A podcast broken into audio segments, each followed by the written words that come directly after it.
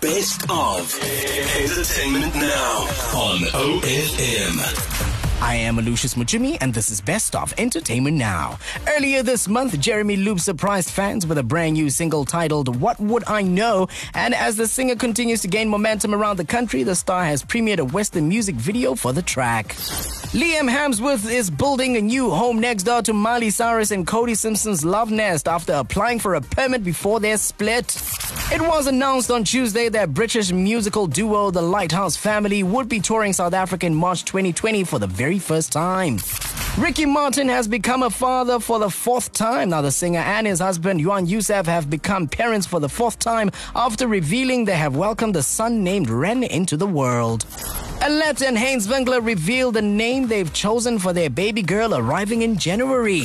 If you missed on the entertainment news this past week, simply visit ofm.co.za, click on blogs down to entertainment now. My name is Lucius Mujimi, and this was Best of Entertainment Now. The best of Entertainment Now on OFM. The sound of your life.